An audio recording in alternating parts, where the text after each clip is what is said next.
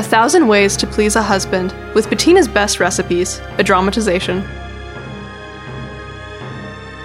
Chapter 3 Bettina's First House Guest, also known as Alice, a figment of my imagination.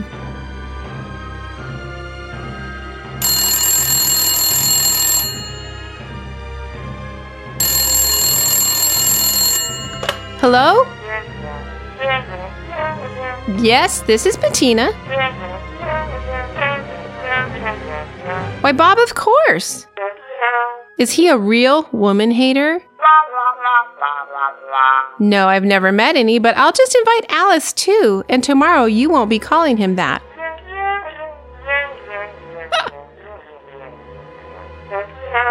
Six thirty?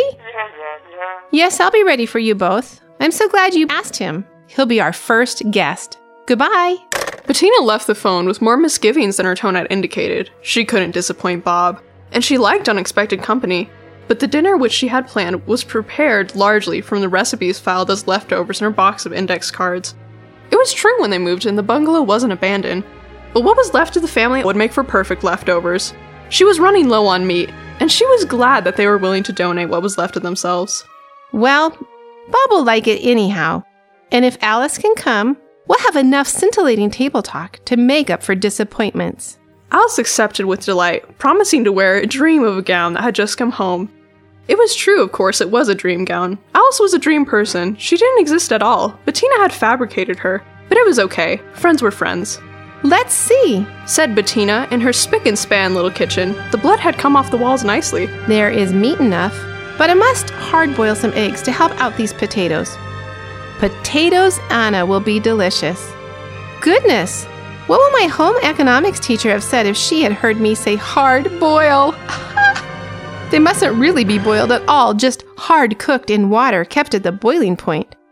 There will be enough baked green peppers for four, so hopefully nobody wants seconds, and enough of the pudding, and if I add some very good coffee, I don't believe that Bob's, Mr. Harris, will feel that women are such nuisances after all. Any man can be won over just with some really crappy cooking. It isn't an elaborate meal, but it's wholesome, and so am I. And at any rate, our gas bill will be a little smaller because everything goes into the oven. When Alice arrived, Bettina was putting the finishing touches on her table. Alice really did look stunning, like a dream. The light shone nicely through her translucent skin. You look lovely, and the table is charming. Those red clover blossoms in that brown basket make a perfect centerpiece. How did you ever think of it? Mother Necessity reminded me, my dear. She's another one of my imaginary friends, just like you. Perhaps I thought of it. I can't remember anymore, Bettina dear. My next door neighbor has roses, but I covet some for my luncheon tomorrow and did not ask for any today, so I just stole the ones that I have on the table today. So I had to use these red clover blooms from our own backyard. They are simple, like you. Oh, I mean, like the dinner. Don't you envy me, Harrison? asked Bob at the table, with a mildly sexist tone. This is my third day of real home cooking. You were unexpected company, too. The dinner consisted of bubbins with tomato sauce. Alternatively, we can also served baked green peppers, stuffed, probably with the remains of the family, potatoes Anna, I knew her well, bread, cottage pudding, lemon sauce, and coffee. Bettina's recipes, all measurements are level, even if Bettina isn't. Bubbins, Ubons, Four portions, to serve both herself and her imaginary friends. One cup of cooked meat, ground fine. Two tablespoons of fresh breadcrumbs. A fourth a tablespoon of pepper. Half a cup of milk.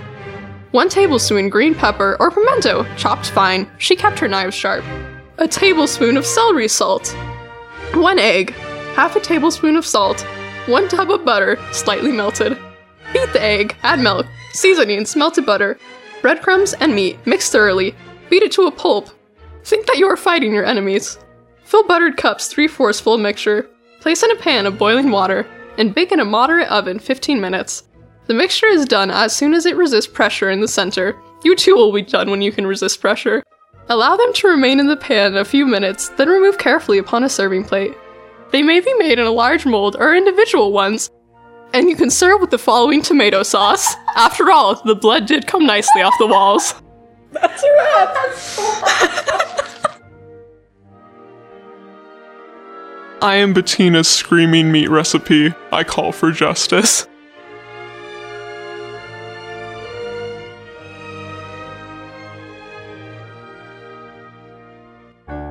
Thank you for listening to the Not Safer Network. Check out all our podcasts Box Office Battle, In Syndication, A Feast of Geeks, Movies with Wrestlers, and A Thousand Ways to Please a Husband.